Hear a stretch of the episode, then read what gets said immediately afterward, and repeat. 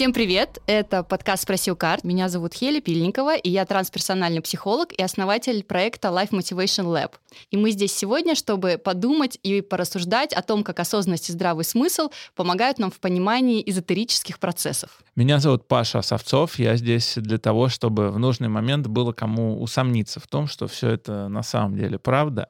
И, конечно, задать неудобные вопросы, чтобы наши карты, а Хеля делает каждый новый выпуск новый расклад. Так вот, чтобы наши карты никому не соврали. И сегодня вместе с нами в подкасте сценарист, продюсер, режиссер, музыкант и очень многогранная и талантливая Дарья Чаруша. И мы поговорим о влиянии питания человека на духовность, осознанность и энергетику. И существует ли эта связь в принципе? В начале нашей записи, до того, как мы начнем основной разговор, mm-hmm. предлагаю сделать наш традиционный расклад. Так. Каждый вытягивает по одной карте, и мы попробуем их проинтерпретировать. Ух ты, ну давай. Павел, Дарья. Так, я беру карту. Потрясающий сегодня день. На карте написано «Смерть». Но это на самом деле не всегда плохо. Второе, это как-то все по-другому интерпретируется. Конечно, это 13-й аркан, и он всегда про трансформацию. То есть это означает, что ты находишься где-то в какой-то глубокой трансформации. Смерть — это переход из одного состояния в другое. С точки зрения мироздания смерть — это неплохо. Смерть перерождение. Это, это перерождение, это некий процесс. Переход с одного берега на другой. И смерть — это мостик и ты сейчас проживаешь какой-то мостик, когда ты переходишь из одного своего состояния в другой. И я тебе даже больше скажу, ты даже по-другому выглядишь. Я тебя давно не видела, и могу сказать, что у тебя заметны какие-то внешние изменения, которые, скорее всего, отражают твои внутренние изменения. А ты астролог прям. И, и собственно, 13-й аркан, да, он подразумевает и подтверждает что это те изменения, которые тебе нужны, чтобы возродиться, переродиться, заново родиться, обрести себя, какой-то новый смысл. Смерть мне к лицу, я понял. Отлично. Так, так а у Даши что? Так, у меня богатство, десятое получается, да? Да, это то, что называется диски. Ну, диски мы видим. У меня, кстати, тоже диски. Угу. У меня прибыль, у тебя богатство. А это всегда неоднозначная карта, мы не знаем, как ее трактовать, поэтому ты возьмешь вторую карту для того, чтобы был контекст этого ты, понимания. Ух ты, ух ты. Поэтому это может быть эмоциональное богатство, а это может быть и не... Ну вот видишь, поражение, наверное, это не очень хорошо. Ну это же всегда про какое-то предупреждение, угу. это же не обязательно про что-то случившееся, да, это про какой-то момент, который в будущем, возможно, наступит, а возможно, не наступит, да, угу. и как мы знаем, в любой расклад меняется ежесекундно, как только меняется твое восприятие это реальности, правда. в которой ты проживаешь.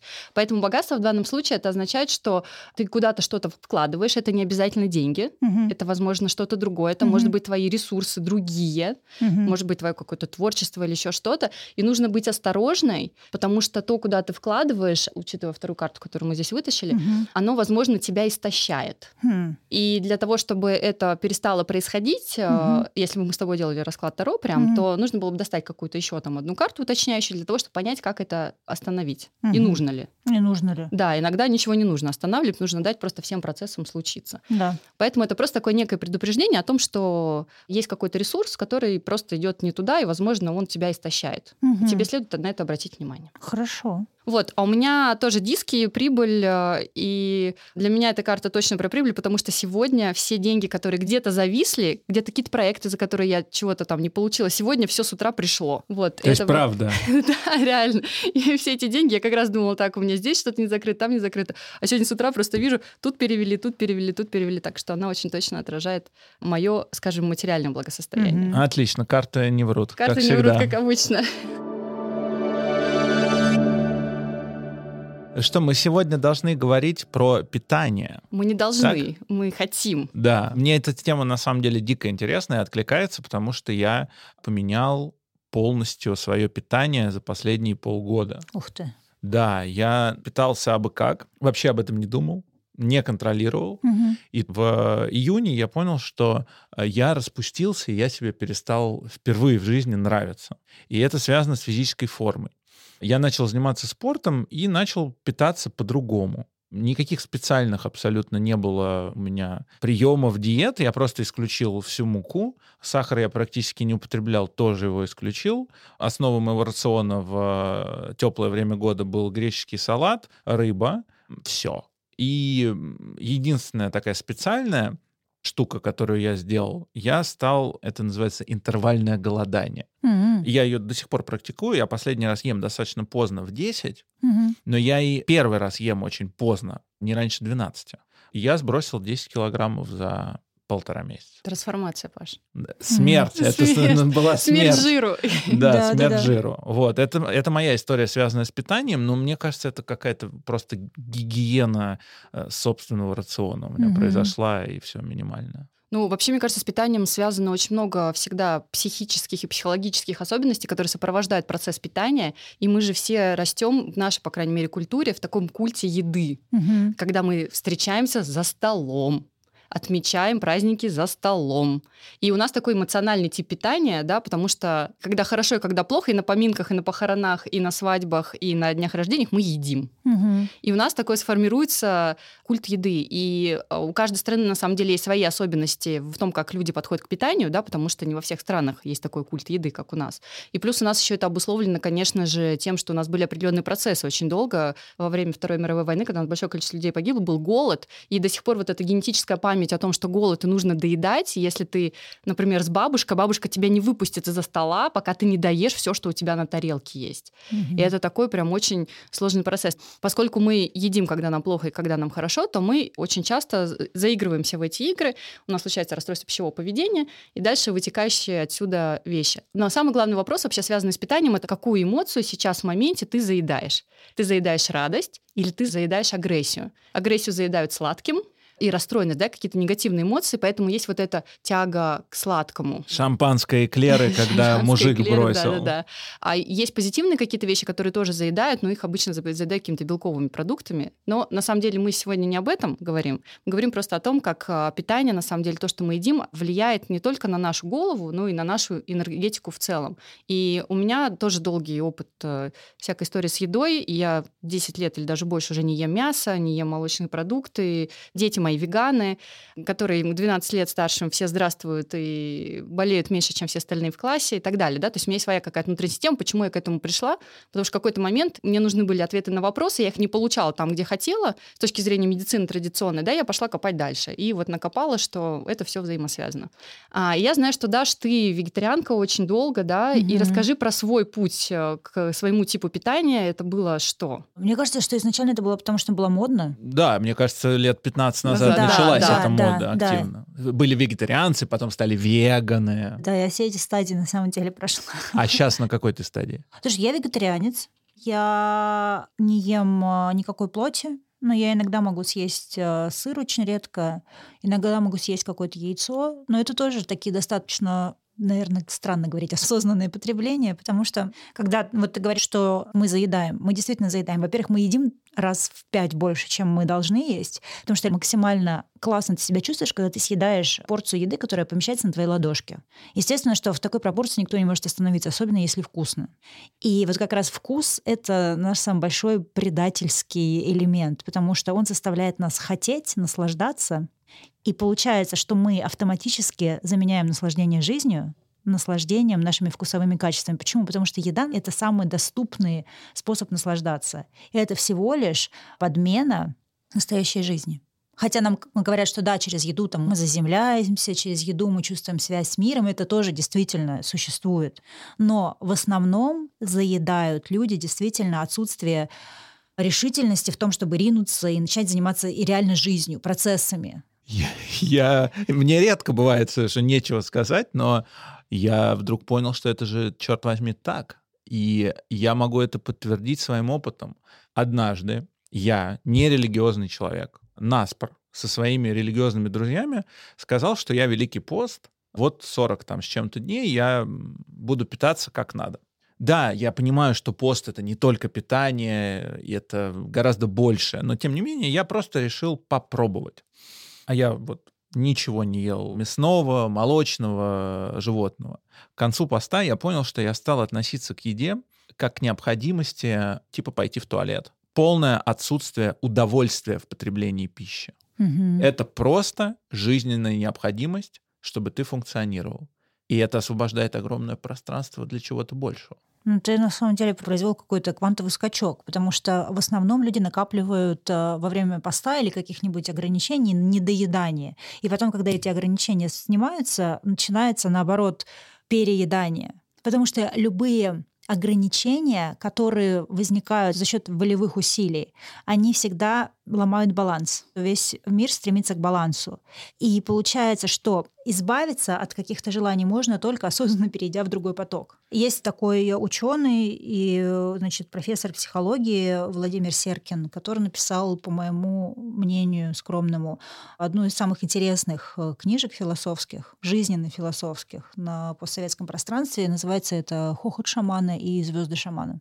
И это очень простое, очень бытовое повествование о мировоззрении человека, которого он встретил, но оно настолько прогрессивное, настолько революционное, что можно, значит, целых три часа говорить по поводу этой книжки. Ссылку прикрепим к описанию выпуска. Да, да, да, да. Но там было интересное высказывание о том, что невозможно волевыми усилиями, допустим, там они говорили про контроль ума, например, про контроль над сексуальным желанием. Он говорит, что, ну, типа, отгоняй, не отгоняй мысли, там, если тебе чего-то хочется, в любом случае они будут возвращаться возвращаться. Но это как, понимаешь, ты разогнала, оно все опять возвращается.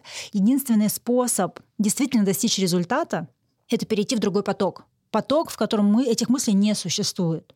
Ну, просто выходишь на новый уровень, а там новая как бы иерархия ценностей, иерархия желаний. И если потратить эти волевые усилия для того, чтобы поднять себя на новый уровень и перебросить себя в новый поток, то, скорее всего, результаты будут э, в сто раз круче. Я часто думал о том, что ты сейчас говоришь, не в разрезе питания, а в разрезе каких-то других э, в жизни вещей, о переходе. То есть не надо в эту стену биться лбом, надо перейти на другую сторону улицы. Uh-huh, uh-huh. А есть какие-то практические советы, как это сделать? Для этого нужно подобрать для себя новую систему смыслов или расширить количество смыслов. Потому что пока мы существуем со старыми смыслами, со старыми целями, перейти в новый поток практически невозможно.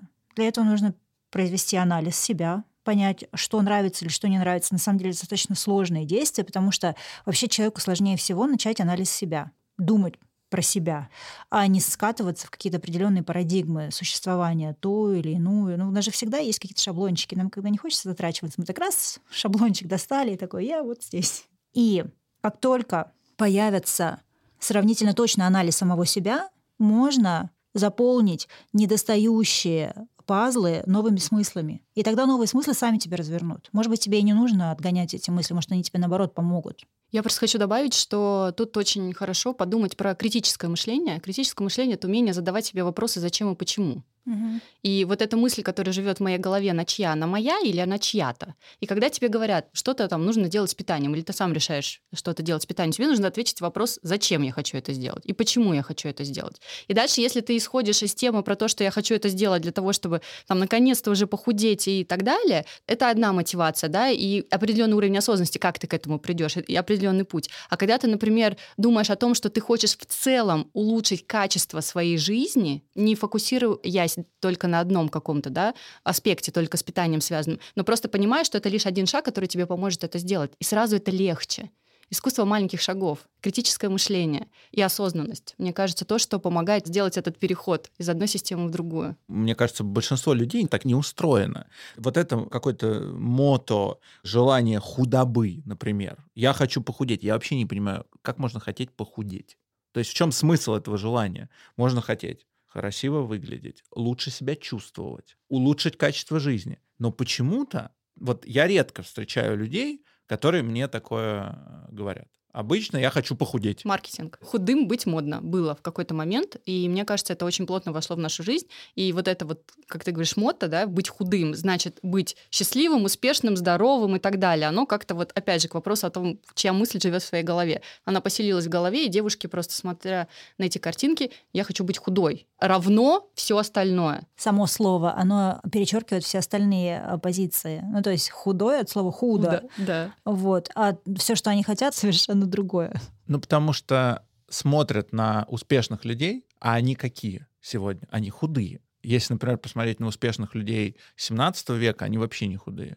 Они толстые все. На самом деле в русском языке есть прекрасное слово, синоним худого — это стройный. Да. У этого слова совершенно другая коннотация. И там совершенно другое соединение букв, и ты по-другому чувствуешь. Стройный как будто бы сильный, там сильные буквы, да, а строй. худой Худой это реально худо, ху, ху, хула, худо, да, вот эти вот все слова. А сколько таких слов мы еще используем? Мы хотели, вы хотели говорить про питание, ну хотя на самом деле, что такое питание? Мы бесконечно питаемся постоянно, нон-стоп, потому что мы ну, то, что мы потребляем, во всех смыслах, не только кладем в рот себе, да, и жуем, и проглатываем. Это и есть наше питание. А сколько вещей мы еще произносим неосознанно для того, чтобы выразить свое мнение, а на самом деле непонятно, как это возвращается к нам, и насколько это нам нужно, и сколько нам это вреда, сколько пользы приносит. Ну, питание и пить — это вообще однокоренные слова. Вы знаете? Питание сейчас, сейчас и я пить. начинаю Пит, да? Однокоренные слова. И, возможно, это нам тоже о чем-то говорит, да, как некий код, зашитый в языке, о том, что,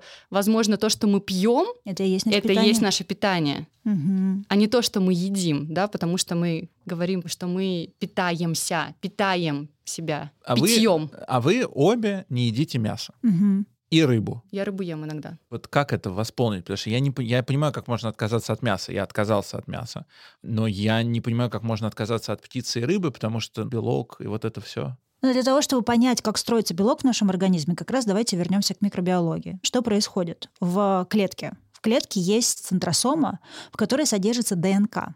ДНК на самом деле это такая спиралька, в которой заключается вся информация о твоем теле. Причем интересно, что у ДНК есть кадоны. И, например, тело использует 24 кадона для того, чтобы строить себя, да, а еще остальная часть, там, по-моему, 30, они не используются вообще. И в современной классической микробиологии считается, что это мусорная часть ДНК, хотя это, конечно, полная чушь лохматая, потому что в нашем теле нет ничего мусорного, никогда не будет затрачиваться больше энергии для того, чтобы поддерживаться жизни, чем это нужно вот для здесь и сейчас. Потому что, например, есть такая Классная история, когда в Африке там был заповедник, потом начали слонов, разрешили отстреливать, потому что они расплодились, и продавать айвори, э, слоновьи, Бивни. слон- Бивни. слонов- слоновьи бивни. И популяция слонов за 20 лет полностью избавилась от бивней.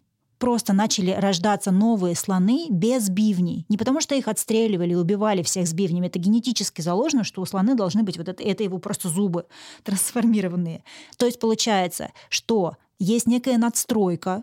Нам все время говорят, что есть эволюция, есть э, там система Дарвина, и, безусловно, она тоже есть. Я не беру на себя ответственность ничего отрицать. Но есть и такие случаи, когда есть некая надстройка осознанная, которая существует над популяцией, которая вдруг принимает решение, что бивни сейчас это вредно. И слоны рождаются без бивней. Все, и их никто не отстреливает. Получается таким образом, что вот эта мусорная часть ДНК совсем не мусорная. Что там хранится, наверное, нам еще предстоит узнать. Так вот, как производится белок? Если ДНК двухспиральная, то РНК односпиральная. И на РНК нанизываются бусины специальной последовательности. И эти бусины, на самом деле, которые нанизываются, всего лишь состоят из четырех элементов. Это кислород, углерод, водород и азот. И вот из этого строится весь белок. И белок, который нужен исключительно тебе, твоему телу, твоему организму, человеку. Бусины нанизались, и в этот момент происходит удивительная штука. Спираль сворачивается в папулу, и в этот момент она превращается в белок, в ту уникальную э, субстанцию, которая составляет твое тело. Ты не потребляешь этот белок, с тем, что ты ешь курицу или индейку, или говядину, или тюленя, или кого угодно. Ты его создаешь сам внутри. Твой организм, твои клетки создают внутри. Причем, например, есть удивительная вещь, что расшифровку ДНК, ну как бы РНК, уже вот формулу уже в принципе расшифровали и даже могли бы создавать искусственно вот этот бусики. Но то, как сворачивается папула, папула это такая, ну вот представьте себе шнурок, а потом вы его смяли. Вот во что сворачивается РНК. И вот как сворачивается вот эта папула, никто не знает. И именно поэтому, например, не могут сделать лекарства против э, рака или лекарства, которые лечат какие-то генетические заболевания. Просто последний раз э, большое открытие генетическое, вот именно на уровне микробиологии, было совершено, по-моему, в 60-х годах. Я сейчас точно не, см- не смогу сказать дату, когда, собственно говоря, вот открыли эту ДНК. Эй, вы здесь? Ребят, если вам нравится этот подкаст, пожалуйста, поставьте нам оценку в Apple подкастах и напишите там же комментарий. Мы их все прочитаем обязательно и ответим. Если слушаете в Яндекс Музыке, то ставьте нам лайк. Спасибо. Скажи, пожалуйста, что заставило тебя в это погрузиться и разобраться в этом? Я прошла семинар по праноедению Вите Расуга и Олесе Байкаловой, который вот мне, собственно говоря, посоветовал мой очень близкий человек. И э, меня очень заинтересовала информация, которой они делились, потому что она была основана на том, что Олеся, собственно говоря, одна из ведущих, говорила, что она праноед. В это можно верить, в это можно не верить, можно как угодно относиться к тому, что такие люди существуют, они от этого не перестанут существовать. Что такое вот, праноедение? Да. Праноедение – это способ существования, при котором люди не едят плотную пищу. В общем, они не едят ничего. Они пьют? Некоторые пьют, некоторые вообще не пьют. А чем они отличаются от неедов? Есть же еще нееды. Это кто? А нееды — это люди, которые сидят просто на голоде. То есть нееды — это голод, это ну, как бы неосознанное праноедение, да? Ну, как, Нет, как бы, это или просто... это под, подвид? Нет, это вообще никакой не, не, кажется, подвид? не подвид праноедения, потому что когда ты не ешь, ты просто не ешь. А потом ты заканчиваешь свой период неедения. Вот как на самом деле можно с 10 до 12, вот с 10 до 12 не, не ед. ед. Можешь абсол- абсолютно официально себе как бы говорить. Там есть люди, которые не едят, э, которых интервал интервал 12 часов, а есть люди, у которых интервал 20 часов. Или 16. Да. То есть экстремально это 20, а 16 серединка уже где-то. Да. Праноеды, они что, чем они питаются? А праноеды — это люди, которые открыли в себе канал, и они получают энергию, я не знаю, как из это космоса. сформулировать, это ужасно звучит.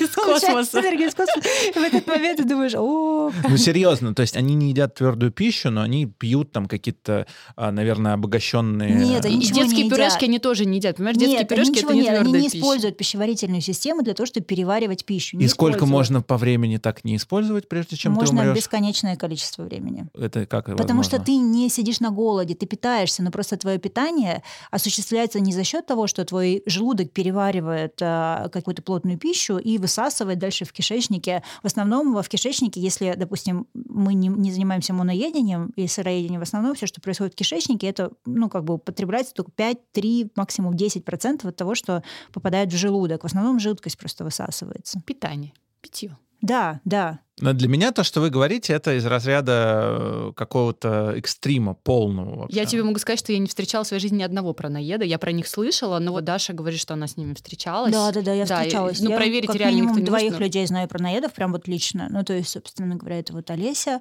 И второй человек в Краснодаре, она жила, Зинаида Баранова, но у нее достаточно трагичный конец, потому что она не ела там в течение, по-моему, пяти или шести лет, а потом у нее просто случился срыв. Ну, я не знаю, что она себе сказала, я просто знаю, что она начала есть и очень сильно располнела и, к сожалению, погибла. И вот исходя из того, что ты заинтересовалась праноедением, ты решила э, погрузиться в микробиологию. Да, я решила погрузиться в микробиологию, потому что мне было очень интересно, действительно, как бы правда ли то, о чем говорят эти люди, какие там тенденции, что можно с точки зрения науки подтвердить, что нельзя подтвердить. И когда, например, они говорят о том, что при праноедении просыпается центросома, собственно говоря, в которой существуют вот эти спирали ДНК, и она начинает э, работать как... э, Сейчас я, наверное, не до конца буду корректной, но я скажу только свою точку зрения. Она начинает работать как некий портал, как некий колодец по приему энергии. Откуда эта энергия идет, для меня не совсем понятно. Ну, потому что, опять же, говорить про какие-то астральные планы, следующие планы, следующие планы, это все, наверное, тоже не очень корректно, потому что я просто говорю то, с чем сама сталкивалась, и про свой личный опыт, и про то, что я видела. Потому что сейчас можно сколько угодно себе придумывать, что там еще единороги летают и танцуют сальсу, и тебя, тебя знаешь, такие тебя там отгружают тебе веселые единороги. А ты сама пробовала не есть? Конечно. И тебе это что-то дало? Но это интересный опыт. Что такое не есть? Ну, когда ты не ешь, просто Ну, берешь и не ешь. Это твои 12 часов неедения э, в интервальном голодании, Ну, только помноженные. Но я вот, допустим, больше... Насколько помноженное? Я Не 4 есть, недели не голодала. то есть ты не ела пищу 4 недели. Да. Но я пила воду. Чистая, обычная питьевая вода. Да. Что происходит? Ты худеешь. Это, хра- это, это я... А кроме этого... Стройнеешь. Ты не сходишь с ума? Нет, конечно, ты не сходишь с ума, потому что вообще для того, чтобы не сойти с ума, всегда нужно принять окончательное решение. Насколько ты похудела? А ты знаешь, я похудела на 10 килограмм. Ну, у меня не было цели ни похудеть, ни набрать килограммы, то есть это было просто эффекты, которые я наблюдала. А какая была цель? Исследовать свое тело и посмотреть, как мое тело и как моя психика реагируют на отсутствие еды. Какие результаты у исследования? Очень интересный. Во-первых, я зависима от еды, потому что еда является структурообразующей моего дня. То есть я встаю с утра, Я живу рядом с кофеманией, я иду в кофеманию, я покупаю себе там раф цикорий, и для меня это даже не столько раф цикорий, сколько э, для меня это эмоциональное начало дня, которое мне нравится. Почему оно возникает? Потому что у меня, оказывается, есть свободные там 20 минут, чтобы одеться, спуститься, сходить в кофеманию и купить себе рафцикори. Ты хочешь сказать, что ты подобным образом попыталась изменить свой паттерн потребления жизни? Паттерн потребления жизни и посмотреть, где я трачу свое время, где я приобретаю э, в свое время, как работает мой ум, в зависимости от еды. Ну, то есть в какой-то момент ты действительно начинаешь думать про еду нон-стоп все время. Ну, потому что я поскольку была в исследовании, я отдавалась этим своим порывам. То есть мне прям нравилось ходить в магазин в какой-то момент и просто покупать еду и готовить. И не есть. И не есть. Ну, я бы готовила для своего мужа, но сам факт того, что мне нравился этот процесс как никогда, тоже говорит о том, что я зависима от еды.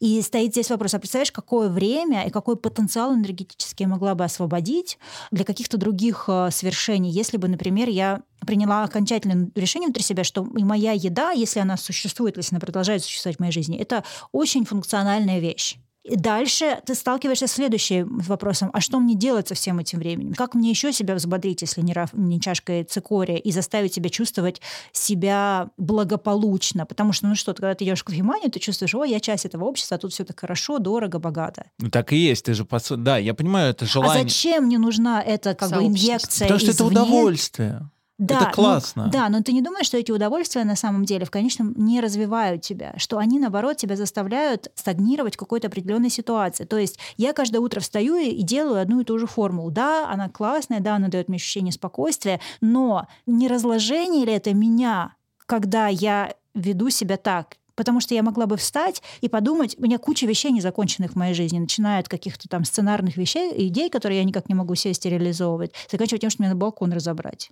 Но я вместо того, чтобы встать и сделать что-то, чтобы освободить свой чердак от хлама, как, идешь в кофеманию. Иди в кофеманию и как бы, и, да, за рафцикорием, и создаю у себя ложное ощущение, что у меня все под контролем и все в порядке. Хотя нет, там бездна, над чем бы я должна была поработать, по сути. Мне кажется, то, что ты сейчас описываешь, это ситуация огромного количества людей, которые в, ней, в этой ситуации живут годами, но никто не решил это исправить отказом от еды на месяц. Ты это сделала. Да. И что ты можешь сказать? Чего ты добилась этим? Я добилась, а, по крайней мере, обнажения проблемы для самой себя. Нет, может быть, для кого-то это вообще не проблема. Вот для, может, для кого-то поход в Химанию это как раз, знаешь, как та колотушка, которая, знаешь, спите жители Багдада, все спокойно. И они, для людей это может быть ценно, и люди именно этого и не хотят. Они ничего не хотят своей менять жизни. У меня просто есть запрос на изменения. Ты добилась изменений? Конечно. Ну, конечно. Просто это как вот э, история про маленькие шажочки. То есть я увидела, по крайней мере, какое-то количество вещей, которые мне нужно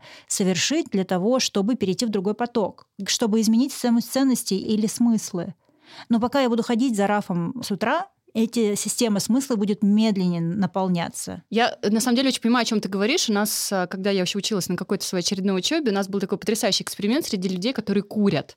И там была история про то, как а, выходил преподаватель и говорил, сейчас я а, вам покажу, как вы можете за один раз бросить курить. Вот какой-нибудь курильщик садись, я покажу, как ты это можешь сделать.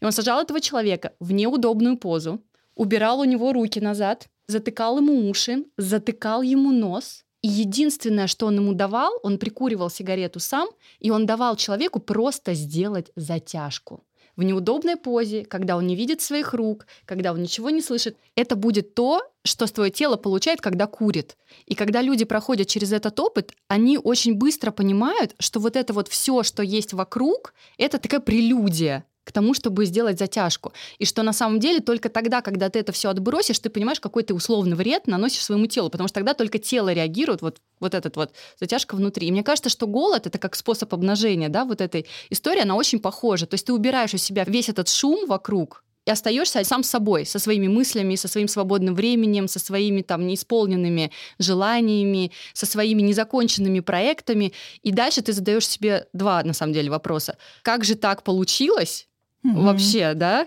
что я к этому пришел. А дальше, мне кажется, самый вообще главный вопрос, а что теперь я буду делать реально с этим со всем временем, когда оно освободится, я почищу свои хвосты, и дальше у меня останется какой-то период, а я не знаю, к чему себя применить. Это знаешь, что у меня был друг, э, героинщик, он в 90-е еще бросил, причем молодец, потому что он, как говорится, холодная индейка, как говорят на Западе, он просто привязал себя в кровати и, в общем, прошел весь этот путь э, выхода из этого, из героиновой истории, ну, просто на живую.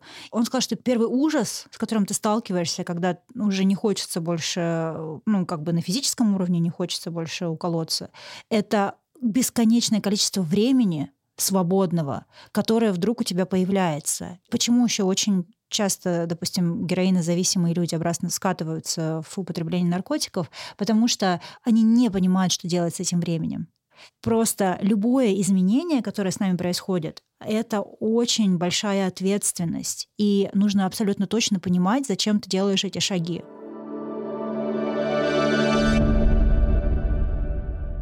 Слушай, я, знаешь, хотела что спросить. Смотри, у нас, а, если мы смотрим на какие-то практики, там всякие разные шаманские, вот мы про шаманов говорили, айваска, не знаю, есть разные вещи, там всегда есть период некого очищения угу. до того, как ты вступаешь или проходишь, да, к этим там церемониям угу. и каким-то церемониальным вещам. Да, и тот же самый пост, это тоже в каком-то смысле подготовка телу, там, и подготовка ума к чему-то. Угу. Это же все не просто так развилось. Я не знаю, у тебя есть какое-то мнение на этот счет? То есть для того, чтобы как бы сильнее погрузиться в себя и понять, чего ты хочешь на самом деле, ты до того, как ты вступаешь на какую-то практику, неважно, там, тантрическую, не тантрическую или еще любую mm-hmm. другую практику, ты держишь некую аскезу.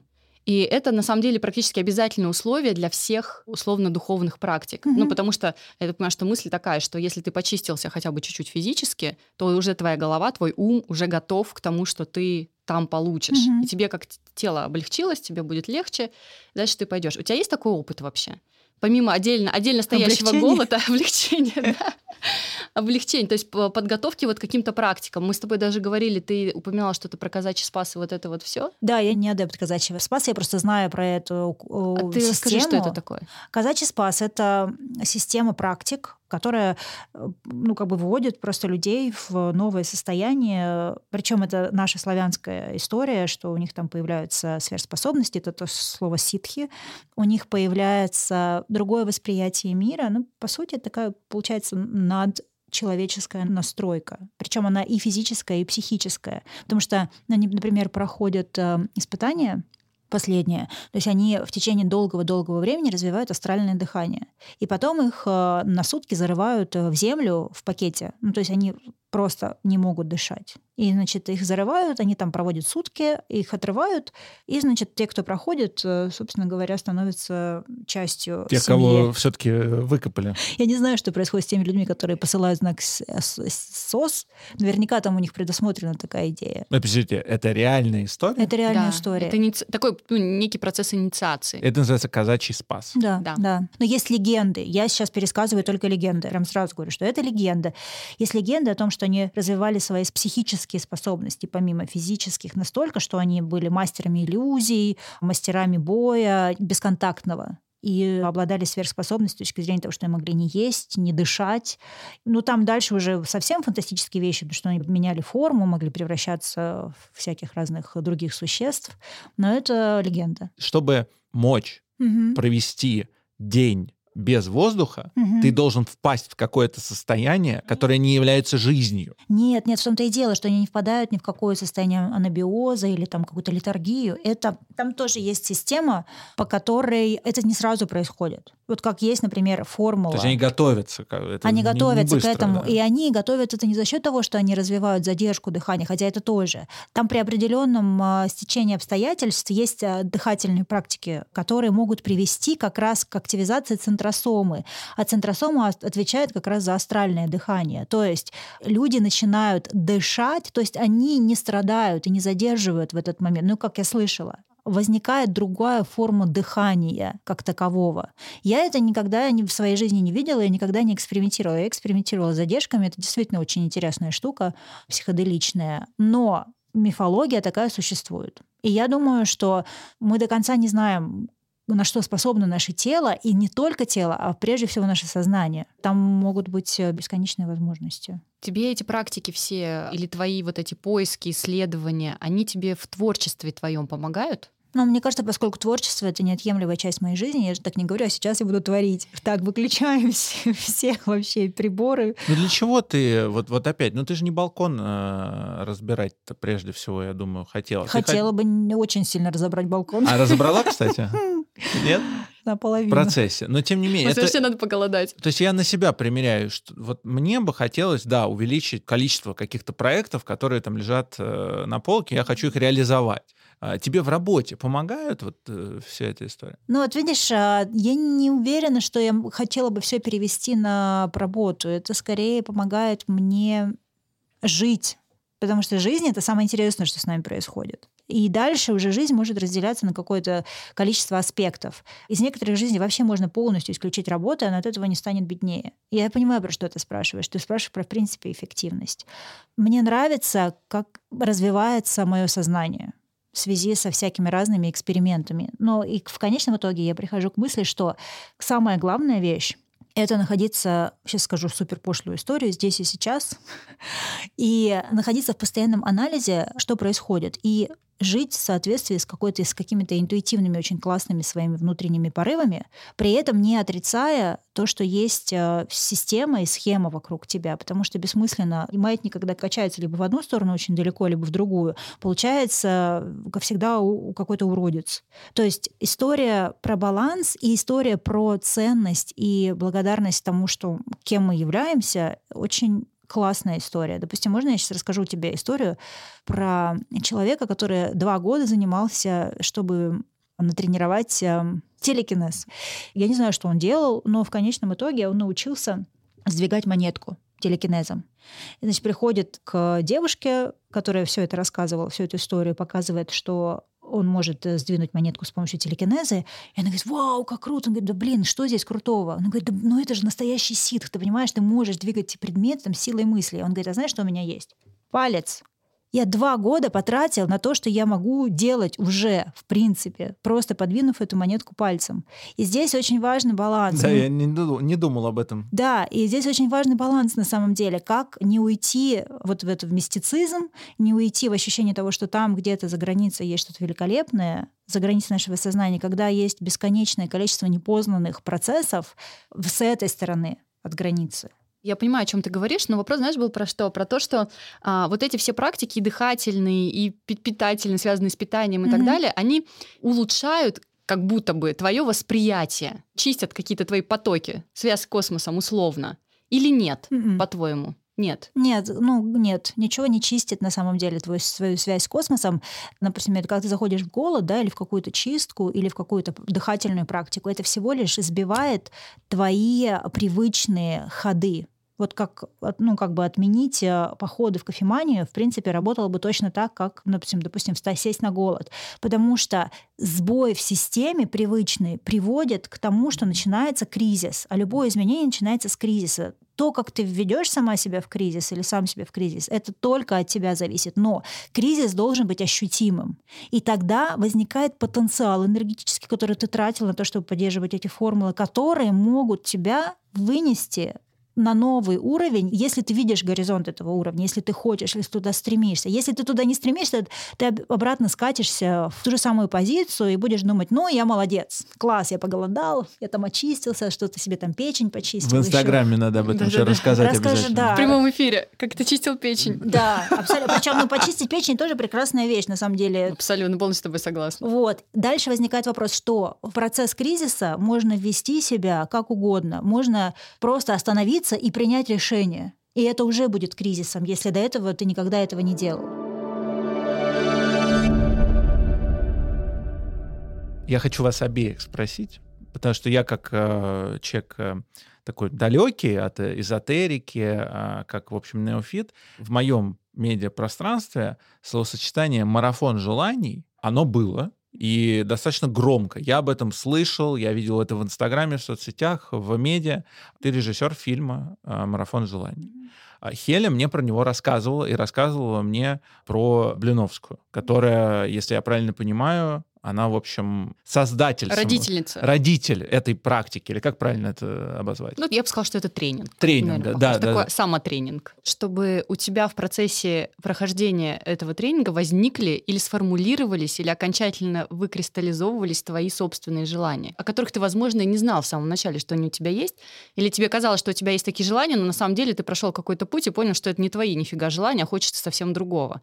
И просто этот, ну, условный тренинг, ну, господи, это какая-то группа там в Телеграме, накидываются лекции, накидываются какие-то материалы, ты сдаешь какую-то домашку, и в конце это, это в любом случае твоя собственная работа, да, там тебя особо никто не следит, что ты делаешь. И если ты проходишь этот путь, и когда я сказала, у тебя есть на первом, скажем, уровне такой базовый какие-то твои запросы, да, хочу вообще с чего-то начать. Вот mm-hmm. хочу начать развиваться, не знаю с чего. Mm-hmm. И опять же есть любимая мной фраза из «Алисы в стране чудес», которая говорит чеширский кот Алисе, что «Алиса, если ты не знаешь, куда тебе идти, то все равно, какой дорогой ты туда придешь. Mm-hmm. Поэтому марафон желания как раз про то, чтобы показать тебе, куда ты хочешь прийти, если ты хочешь вообще туда прийти. И дальше уже все, что будет происходить, это уже будет твоя какая-то история. А, если мы говорим как про продукт, ну, что это, да, как продукт? Ну, это просто а, хорошо продуманные и хорошо понятно упакованные техники, которые на самом деле доступны из любых абсолютно учебников по там, психологии, коучингу и так далее. То есть они просто немножко обработанные, собранные в удобном, понятном формате. То есть э, правильно я понимаю, что это курс рекомендаций, который человек покупает, чтобы нащупать собственные желания внутри себя? Сколько это стоит? Недорого. Ну, может, там тысяч три-четыре, наверное. И, э, судя по всему, это покупают э, десятки тысяч людей. Ну, я думаю, что да. Блин, ну мне кажется, что это потому, что просто эти люди, они на самом деле думают, что они найдут простые ответы на сложные вопросы. Понимаешь, там же прикол вообще, конкретно здесь это же все построено по принципу такого коучинга, ну, на самом деле, ну, такого коучинга безличного. Ну, да? какого? Я не понимаю. Нет, ну смотри, чем коучинг, например, отличается от терапии, да, от психотерапии? Тем, что в коучинге коуч всегда снимает с себя ответственность. Он не несет ответственность за то, что происходит с человеком. И они, на самом деле, вообще в идеале, это, если это хороший коуч, об этом говорится в самом начале сессии, что все, что происходит с тобой, это твоя ответственность. Согласились, согласились и погнали. Если человеку зашло, он нашел какие-то ответы, или хотя бы один ответ на свой вопрос, то потом он возвращается снова. Знаешь, это возвращающиеся клиенты. А можно два раза проходить а марафон желаний? Можно и два. Там же сейчас уже полно других каких-то марафонов. Ты проходила этот марафон? Марафон желаний, да, я проходила, мне кажется, его еще тогда, когда он только вышел, и я не помню, по какой причине я туда пошла, не потому что, на самом деле, я не могла сформулировать свои желания. Мне просто было интересно, ну, возможно, как и у Даши, с клетками и микробиологией. У меня был антропологический интерес, мне было интересно попробовать, как это, и понять, работает или нет со мной. Вот мы сидим в студии, и вы улыбаетесь сейчас. Вы обе улыбаетесь, потому что, по-моему, это очевидно, что это какой-то не до конца честный способ зарабатывать на людях, которые, может быть, не осознают до конца того, куда они идут и чего они хотят. Слушай, ну сложно нести ответственность за то, что люди воспринимают, когда им говорят слово дерево. Я говорю слово дерево, ты видишь дуб, я вижу ясень. Ты не отвечаешь на мой вопрос, ты отвечаешь рядом. Мне знакома эта техника, не сработает. Э, я задал конкретный вопрос, тезис сформулировал. Это не до конца честный способ. Это честный способ э, в том, э, в том смысле, что тебе сразу даются правила игры. И дальше уже это вопрос твоего восприятия. То есть если ты это правило игры почитал вот так, возможно, это будет нечестно. А если ты их прочитал вот так, то, возможно, и честно. Но правила игры тебе даются. Тебе все в самом начале объясняют, как это работает. И на самом деле это не только с этими конкретными марафонами, но и с любыми другими марафонами. Опять же, если их ведут люди, которые хоть что-то понимают про энергообмен и про ответственность, то они тебе с самого начала скажут, вот эта зона твоей ответственности, это зона твоей ответственности, а это зона моей ответственности. Либо все зона твоей ответственности, и все. Возможно, мы у Даши спросим, может быть, она проходила марафон. Наверняка, если фильм родился, то ты и марафон проходила. Ходил, да. Ты туда зачем пошла? Мне просто подружка порекомендовала. Я не смотрел фильм «Марафон желаний». Как из тренинга получился целый фильм? Ну, не совсем из тренинга получился. Там просто есть идея о том, что девушка на самом деле потерялась, не очень понимает, что она хочет. Вообще, в принципе, не очень понимает, чего она хочет. И э, подруга ей говорит, слушай, ты на марафон записалась? И, значит, выясняется, что она не записалась. И дальше следующая история, что она должна сделать, написать список из 10 желаний. И получается, что она не может сформулировать практически ни одного. И дальше она муками, правдами, неправдами, из каких-то смешных ситуаций формирует список из 10 желаний, не попадает э, на путь трансформации. И дальше на этом пути трансформации она проходит через большое количество разных препятствий для того, чтобы в конечном итоге понять вообще, что ей вся та жизнь, которая она существовала, была не нужна, и что и вот как бы у нее была вот как карта смерти момент э, перехода из одного состояния в другое, из куколки в бабочку. Смерть же Хеля говорит, это хорошо. Это очень хорошо. Но это процесс трансформации. Mm. Но это когда вся твоя старая жизнь перестает существовать, а как бы а новую ты пока еще до конца не можешь осознать, потому что ну как бы процесс умирания это всегда сложно, потому что ну, как бы смерть э, дает нам ощущение как бы нестабильности, как раз кризиса. И обычно, если существуешь в процессе здесь и сейчас, то кризис это ну неприятно, это больно. Как вы приходите к такому осознанию э, внутренней проработки ваших желаний? Ну, у вас есть какие-то лайфхаки, как осознать, чего на самом деле а, ты хочешь здесь сейчас? Мне кажется, желание это как платье, или как штаны, или как э, жакет. Как понять, какой, какой пиджак я хочу? Да. На самом деле, как это начало? У меня ушел ну, не год, но почти психотерапии, чтобы докопаться до того, чего я хочу на самом деле. Слушай, ну если мы вообще пойдем в более глубокие техники, не из 10, когда ты пишешь э, список желаний, а пишешь э, список желаний из 100 пунктов. Блин, одно бы написать. Вот. На самом деле это, это, это дико терапевтичная история, потому что когда ты пишешь 100, где-то на 26-7 тебя сильно жутко ломает, потому что ты уже, кажется, выжил из себя все, потом у тебя открывается второе дыхание, и ты очень быстро доходишь до 100. И дальше ты смотришь на эти 100, и из них ты методом просто вычеркивания, да, там, что мое, вот как раз примеряя этих 100 платьев на себя или 100 брюк или пиджаков, у тебя в итоге получится шорт-лист, из какого-то количества еще желаний. И на эти желания рекомендуется еще через какое-то время посмотреть и опять же их примерить. И если они для тебя до сих пор актуальны, то тогда у тебя будет 5, 7, 10 желаний, которые точно твои. Спасибо, что дослушали этот выпуск до самого конца. Мы будем вам очень благодарны, если вы напишите комментарий, поставите нам оценку в приложении Apple Podcast. Если вы слушаете нас в Яндекс Музыке, то поставьте нашему подкасту, пожалуйста, лайк, и вам будут приходить оповещения о новых выпусках. Ну и вообще, неважно, на какой платформе вы нас слушаете, Просто спасибо. До встречи уже совсем скоро. Просто спасибо. Мы будем вам признательны, если вы расскажете о подкасте «Спроси у карт» вашим друзьям. Пока.